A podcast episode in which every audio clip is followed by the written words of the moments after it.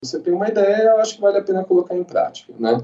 É, no meu caso, era bem tranquilo, porque é, os recursos que eu usaria, mesmo se eu tivesse uma perda, não seriam tão importantes. Porque, ah, felizmente, como médico, trabalhando com o que eu faço, eu já tenho um, um patamar de ganho razoável, então, assim, é, era muito mais uma questão de auxílio para eles e, assim, o, o valor que eu ganho, eles não ganham. Então, Uh, enfim, eu não teria muita perda, né? Eu acho que às vezes, dependendo da pessoa, ela não põe uma ideia em prática também porque tem uma questão financeira envolvida, mas muitas ideias não têm esse componente financeiro, ele só tem o um componente de ação. Então, quando depende de uma ação, eu acho que vale a pena não procrastinar e simplesmente se jogar. Pode vir juntos por um ciclo virtuoso de conteúdo. O seu podcast é de novidades promissoras, iniciativas positivas, ações solidárias e entrevistas inspiradoras. Esse é o Pode Virtus, o lado bom de tudo, disponível também em vídeo no canal do R7 no YouTube. É só acessar youtube.com/r7. Eu sou a Camila Busnello e hoje a gente vai descobrir como um casal de médicos acabou ajudando uma família de produtores rurais da região de Ibiúna, aqui em São Paulo. Minha conversa é com o médico, o Dr. Guilherme Guimarães. Nossa conversa é à distância por causa da pandemia. Doutor Guilherme, muito bem-vindo ao nosso Pod Virtus. A gente está louco para saber como se deu essa sua boa ação e como virou um negócio. Bem-vindo, viu? Obrigado. Guilherme, você é médico, a Juliana também, a sua mulher. Qual é a especialização sua e da sua esposa? Nós somos pediatras, né? Ah, eu faço tanto quanto ela consultório né, particular, trabalho no Hospital Infantil Sabará. A Juliana trabalha comigo lá, também trabalha na Santa Casa de São Paulo, onde ela faz a parte de cardiopediatria. E eu queria saber como é que foi e está sendo essa pandemia no hospital para vocês dois, se vocês conseguiram parar de trabalhar em algum momento e, e aí depois saber como você virou um incentivador. É, então, é, essa é uma coisa bem interessante, porque as pessoas imaginam e fazem uma correlação entre você ser médico e ter trabalhado muito na pandemia ou ter sido muito exigido. Para pediatras foi bem o contrário. Então, os hospitais particulares, no meu caso, e não particulares também, tiveram queda do movimento entre 70% a 80% do movimento corrente.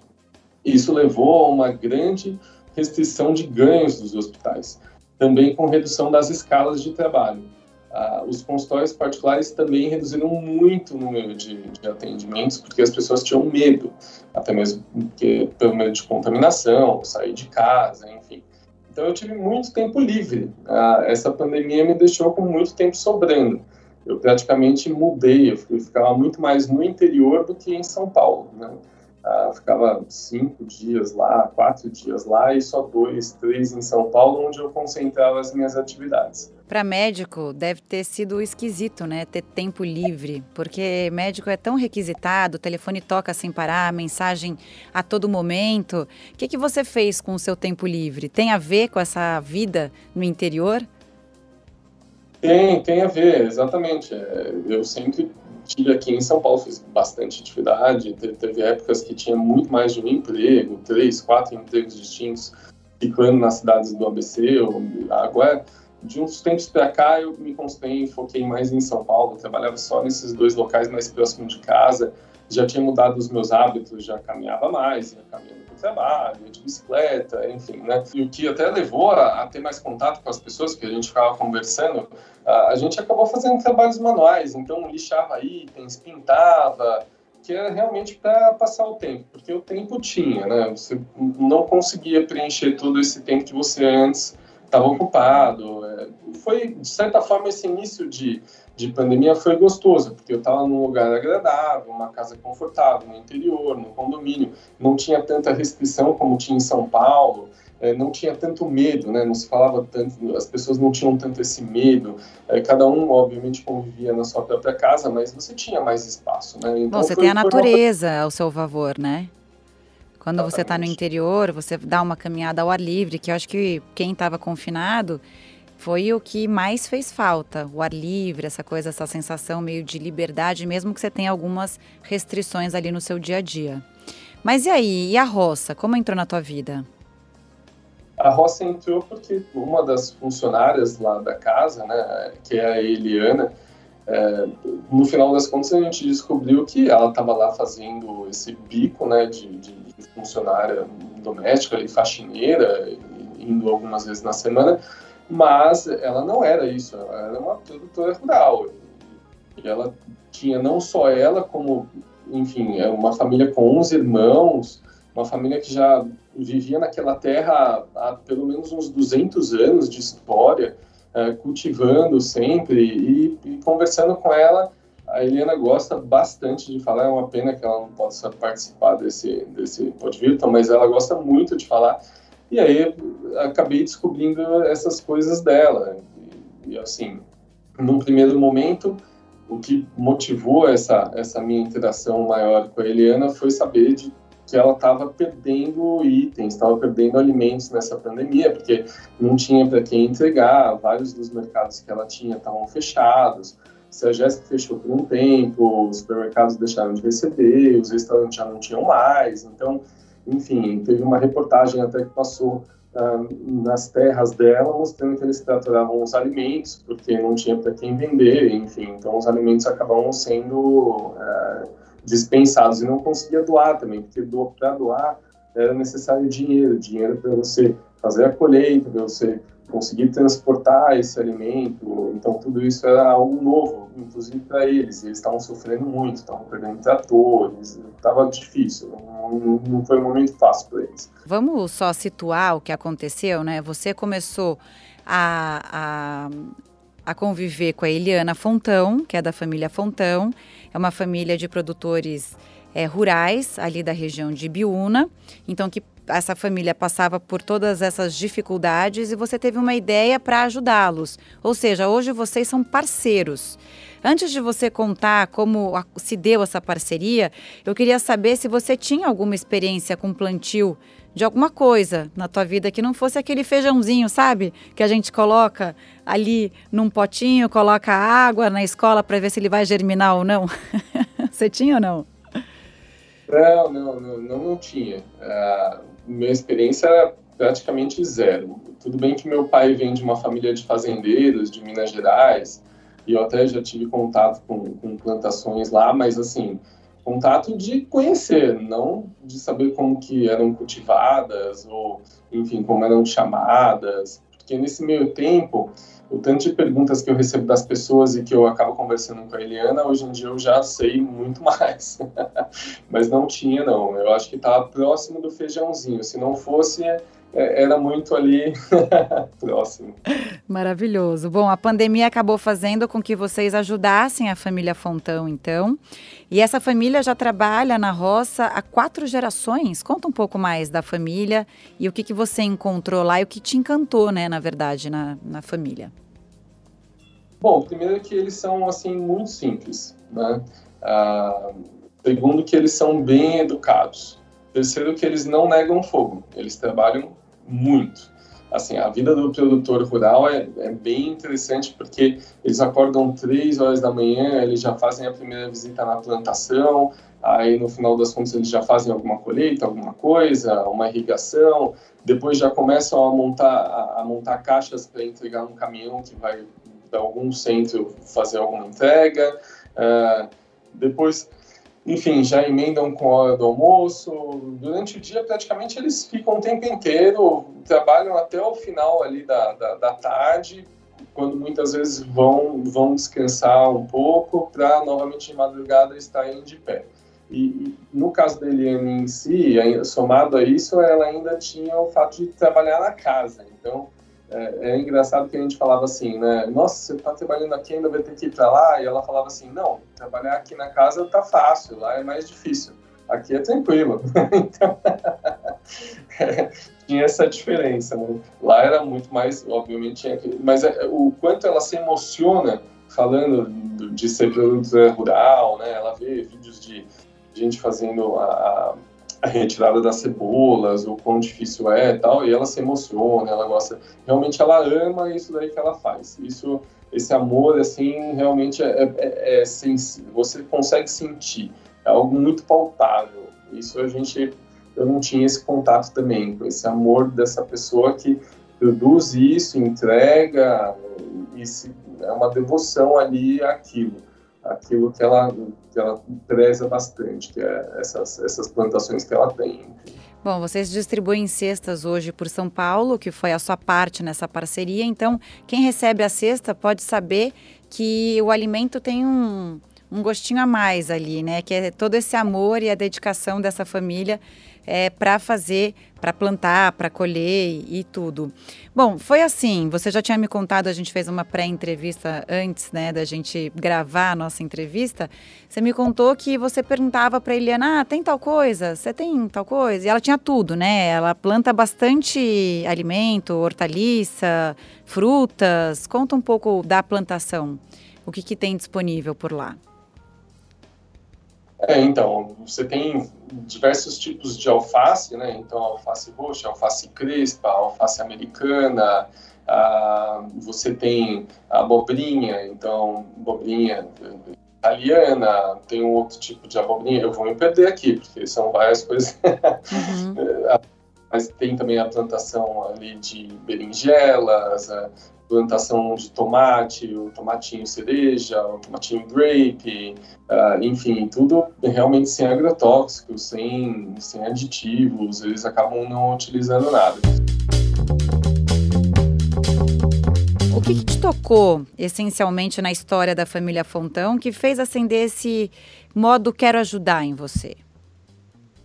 Então, é, primeiro, eu realmente tinha tempo livre, a minha mente estava viajando. Segundo, eles tiveram esse, esse problema, eu vi, eu, eu vi, acompanhei até pela reportagem o fato de tratorarem os alimentos, não conseguirem.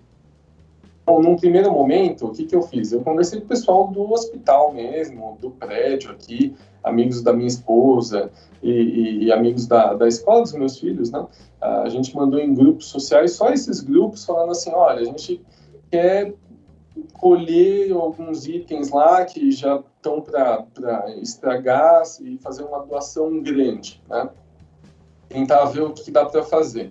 E eu conversei com a Eliana, falei, Eliana, o que, que você acha, né, da gente fazer isso? Você consegue uma caixa de madeira bem barata, a gente coloca vários itens e encaminha para doação, tem como a gente fazer isso? Ela já se empolgou, ela falou, não, tem, tem como fazer tal.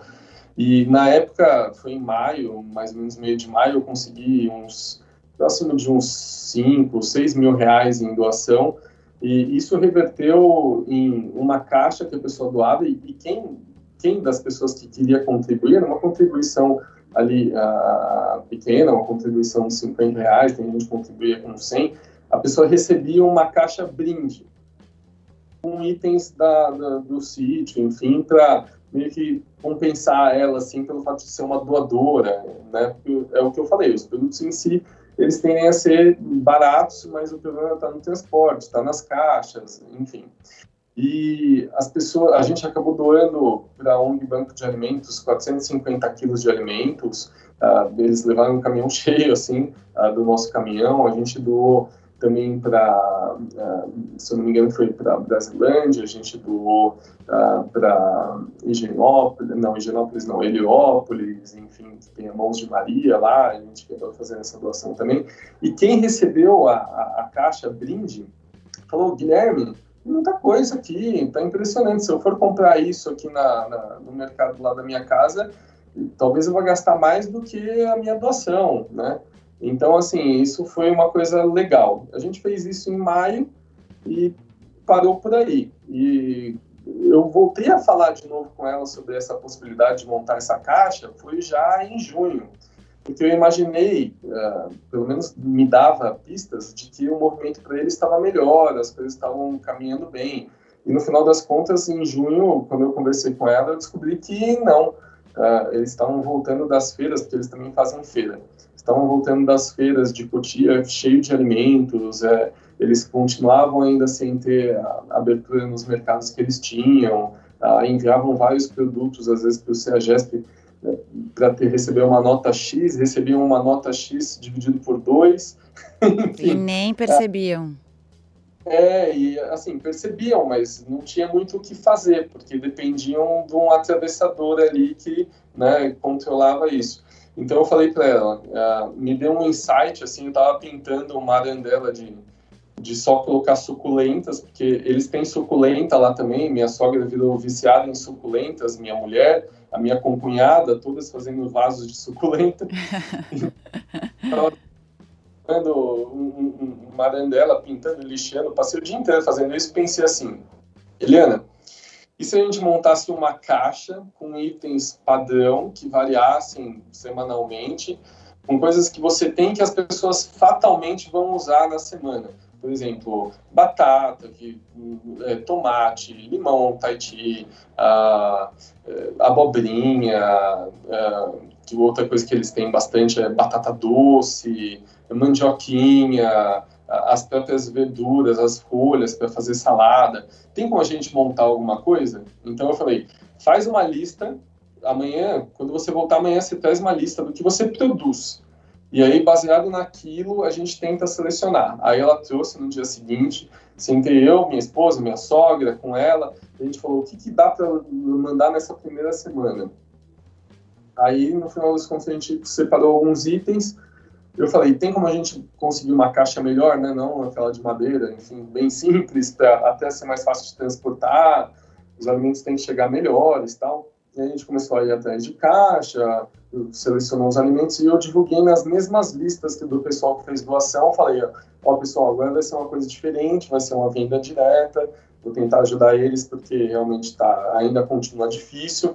Vamos ver se vocês ah, acham interessante, porque o meu retorno, mesmo na doação, foi muito bom. Então, eu achei, bom, eu acho que vai ter bastante retorno, vou conseguir auxiliar eles bastante. Prim... O, o, final das contas é que eu coloquei um valor bem baixo, no final das contas eu gastei bem mais que isso, mas tudo bem. mas era um valor irrisório, era um valor de 50 reais, se não me engano. E eu, eu a, a, mensagem que foi via WhatsApp desses grupos espalhou de uma tal forma que eu comecei a receber ligação, ah, mas você não entrega aqui em Santos? Eu falei, não, não, em Santos eu não entrego. Não, mas eu estou no interior, eu estou na passagem do caminhão na Raposa. Não, tudo bem, mas o, o caminhão vai passar três horas da manhã e eu não consigo te entregar nesse momento. Se e, quiser ficar mesmo... acordado lá na estrada às três da manhã, pega a tua caixa, é. né? Mas se mobilizar para fazer esse tipo de entrega não daria, né?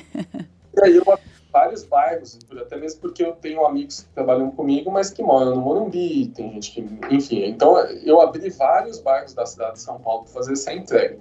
O que, que aconteceu? Eu comecei a fazer a entrega às 7 horas da manhã, terminei 8 da noite. Sem comer, sem beber nada, sem, enfim. Você mesmo pegou o carro e foi? Na verdade, veio um, uma caminhonete deles, né, que a gente combinou um dia exato para que, que a caminhonete poderia vir para São Paulo, então veio uma caminhonete. Eu usei o meu carro também como apoio, né, para também fazer essa entrega em conjunto, mas assim, foi bem tenso, e foi tenso porque a caixa não estava adequada, então é, aí eles empilharam, então as caixas de baixo ficar amassada. Improvisado, como tudo no começo, né? Você está falando na, na, nas coisas que vocês fizeram juntos e no que vocês pensaram e como é realizar, né? Acho que a pandemia trouxe isso pra gente. A gente primeiro teve que parar, depois você olhou para o lado, você olhou para o outro. E aí, depois você descobre alguns prazeres e aí você mesmo se desafia e fala, por que não? né? Imagina, você médico se, é, se, se colocou disponível para fazer entregas em São Paulo e ficar, sei lá, das sete da manhã às oito da noite ralando mesmo, né? Girando, girando por São Paulo, que é uma cidade enorme. Então, é muito bacana ouvir esse tipo de iniciativa. Conta mais. Não, foi, foi bom, assim, porque realmente a gente estava ajudando. O número de caixas foi absurdo. Eu acho que na primeira semana do projeto foram 300 e tantas caixas que eu acabei trazendo para São Paulo.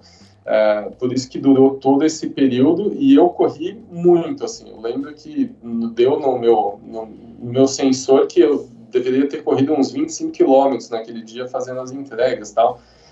E eu percebi várias coisas já logo nesse primeiro dia, né? Eu já, já percebi que não dava para ser tantas regiões, a, a caixa tinha que ser melhor do que a caixa que veio, eu, eu precisava assim de mais frentes de entrega, não podia depender só de mim, porque é, é um produto perecível, é um produto que ele sofre com calor, então eu, eu tenho que entregar isso o mais rápido possível. Então eu tive que pensar em formas, outras pessoas para me ajudarem. Aí entrou uh, o meu pai entrou, a minha esposa começou a me auxiliar.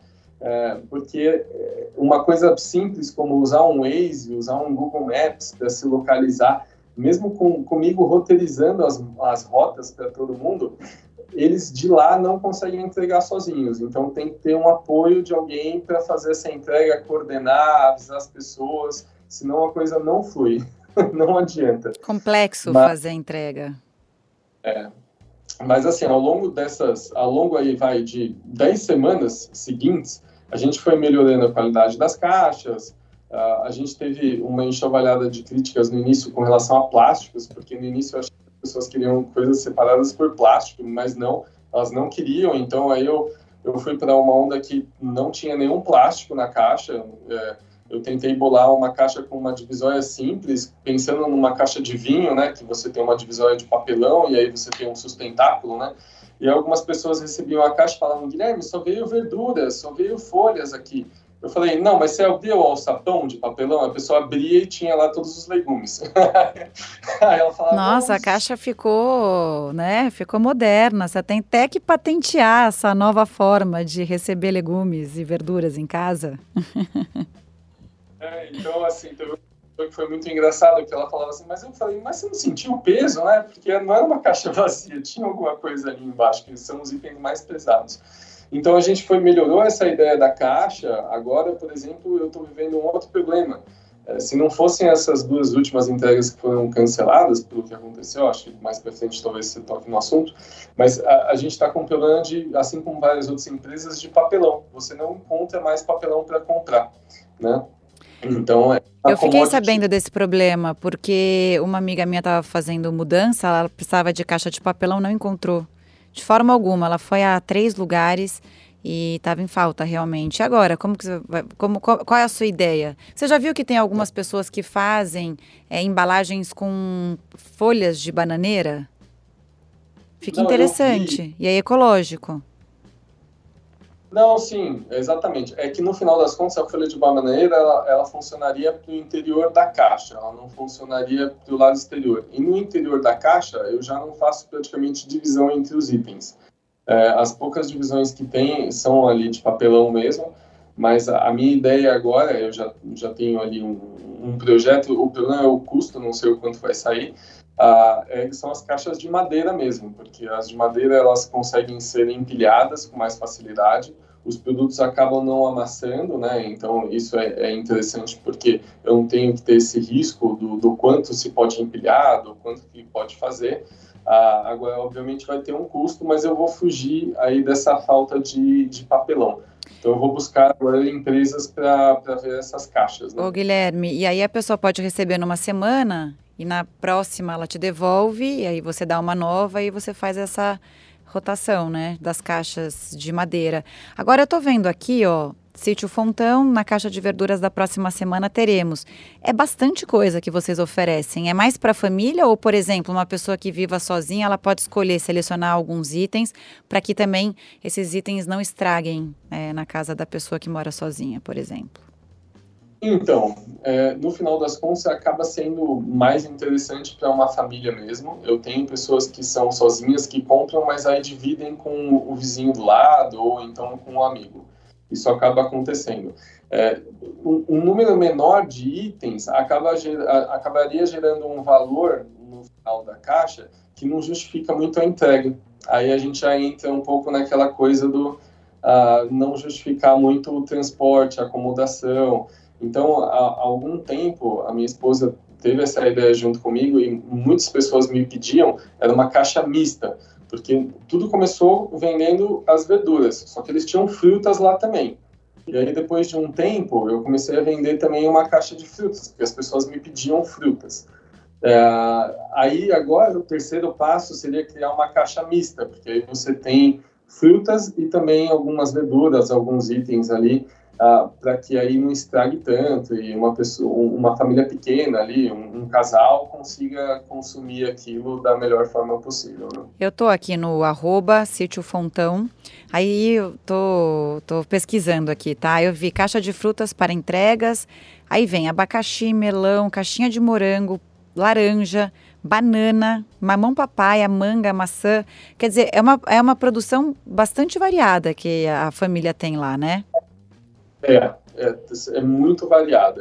Eles têm muita terra lá e são sítios que não são contíguos.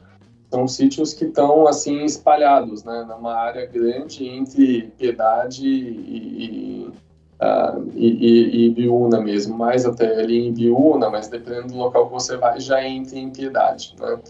Uh, quando a gente vai visitar, é, muitas vezes eu vou com eu vou com o meu carro até certo ponto, depois não dá, porque aí tem que ser trator mesmo, porque a, a estrada é de terra, com vários buracos, então não fica nem tão simples entrar na, em algumas plantações deles, né? O que, que a é. Eliana e a família toda, porque eles são em 11 irmãos, né, pelo que eu vi aqui na nossa pesquisa, que, que a família inteira está achando desse novo parceiro sócio aí? Que chegou com um monte de ideia, deve ter dado uma boa movimentada na tua vida e na deles também, né? Não, exatamente. Aí, no final das contas, eu, eu encho bastante o saco da Eliana, principalmente quando vem algum item que não tá legal, porque as pessoas passam para mim, na sequência já mando a foto, a gente já tenta chegar a uma conclusão de como que pode chegar melhor, e aí eu fico no pé. E aí a Eliana acaba sendo mais o general ali na, na organização das caixas, é, é, quem fica mais atenta tanto na constituição quanto na qualidade, e ela enche o saco de quem trabalha lá. É, no final das contas, a Caixa alterou de preço algumas vezes, até tentar estabilizar num patamar, porque ela foi obrigada a chamar mais gente para ajudar na confecção, na montagem, na própria colheita e, e dar tudo certo, né? Bom, você já e... começou grande, né? 300 caixas é um sucesso, então, a gente pode dizer. Quantas caixas você entrega hoje? Hoje em dia, ela eh, tá, varia ao redor de 220, 230 por semana, mais ou menos isso, né? Tem algumas semanas que extrapola e aí chega em 300, mas no, no, no, normal seriam em torno de 200, 210, 220. Se eu entrego acima de 200 caixas para eles, isso daí já dá um valor muito bom para eles. Tanto é que ah, durante esse processo, o valor que entrava da venda das caixas era maior do que o valor de qualquer uma das outras atividades deles valor principal começou a ser a venda das caixas, que foi uma coisa que a gente começou na pandemia como forma de ajudar, né? Agora, você teve essa iniciativa, algo que muita gente não tem no final das contas. A gente às vezes imagina em fazer, mas ir lá e executar mesmo, às vezes a, a pessoa não tem coragem. Que conselho você dá para essas pessoas que pensam em fazer alguma coisa pelo outro? Eu acho assim, se você tem uma ideia, você não pode ficar procrastinando em cima dessa ideia. Eu acho que vale a pena você tentar colocar em prática, né? Ah, coloque em prática, tenta ver no que, que dá. Ah, às vezes você acaba gostando do, do resultado daquilo que você viu, ou então você acha que não foi tão interessante, se você não colocar em prática, muitas vezes você não vai conseguir arrumar, não vai conseguir modificar alguma coisa que torne aquela ideia ainda mais brilhante, enfim, mas é, não procrastinar. É, enfim, eu acho que essa é a, a, principal coisa. Se você tem uma ideia, eu acho que vale a pena colocar em prática, né? É, no meu caso, era bem tranquilo, porque os recursos que eu usaria, mesmo se eu tivesse uma perda, não seriam tão importantes. Porque, ah, felizmente, como médico, trabalhando com o que eu faço, eu já tenho um, um patamar de ganho razoável, então, assim, é, era muito mais uma questão de auxílio para eles e, assim, o, o, valor que eu ganho, eles não ganham. Então, uh, enfim, eu não teria muita perda, né? Eu acho que, às vezes, dependendo da pessoa, ela não põe uma ideia em prática também porque tem uma questão financeira envolvida, mas muitas ideias não têm esse componente financeiro, ele só tem o um componente de ação. Então, quando depende de uma ação, eu acho que vale a pena não procrastinar e simplesmente se jogar. Eu vejo assim, eu, eu nesse meio tempo, eu tive contato com várias pessoas realmente que genuinamente querem ajudar essas, essa família de produtores, são todos muito amáveis. Eu nunca tive nenhuma pessoa assim muito chata ou exigente, ou então que né, tivesse uma postura arrogante. Pelo contrário, eu acho que todo mundo veio para somar. Eu, eu, tenho dado muita sorte nessas interações é, com, com, com, esses clientes né, que a gente tem no final das contas. A Eliana também gosta muito deles, porque eles repassam mensagens positivas, eu encaminho para ela, assim como quando eles repassam uma informação que seria de correção, eu também encaminho para ela, enfim. É, tem sido muito produtivo isso, né? Vou pegar esse gancho de mensagens positivas. Aqui a gente tem uma tradição no Podvirts de perguntar para o entrevistado o que é o futuro. Então, para você, doutor Guilherme, agora empresário também, é, em uma palavra. Então, o que é o futuro para você? O futuro? Acho que promissor. Ah, eu, eu creio que promissor. Ah, afinal de contas, assim, a gente passou por uma pandemia, a pandemia foi desastrosa em todos os sentidos para várias pessoas, enfim, não só pelas aquelas que perderam entes queridos, mas também desastrosa em termos econômicos, em termos de restrição, né, de, de movimento, em restrição de você poder estar junto com pessoas que você gosta, compartilhar momentos especiais. Então, a pandemia foi muito desastrosa. E você sair fortalecido dessa pandemia para, teoricamente, um segundo momento onde você não tem essas restrições que foram impostas, eu acho que só dá para pensar que vai ser mais promissor, vai, o futuro tende a ser melhor mesmo. Né? Maravilhoso. Muito obrigada pela sua entrevista, pela sua companhia aqui no Podvirts. Essa foi mais uma edição do Podvirts, o lado bom de tudo, um podcast para propagar iniciativas positivas, ações solidárias, novidades promissoras e entrevistas inspiradoras, como essa, a do Dr. Guilherme. Obrigada, viu, Dr. Guilherme Guimarães. Agradeço a todos que estão, né, a todos que ouviram, acompanharam a entrevista. Espero que todos tenham uma boa semana e, possam se inspirar pelo que foi comentado. Muito obrigada, até a semana que vem. Lembre-se, esse programa faz parte da família R7 de podcasts. Todos os dias tem novidades para você em r7.com/podcast. Tchau, tchau.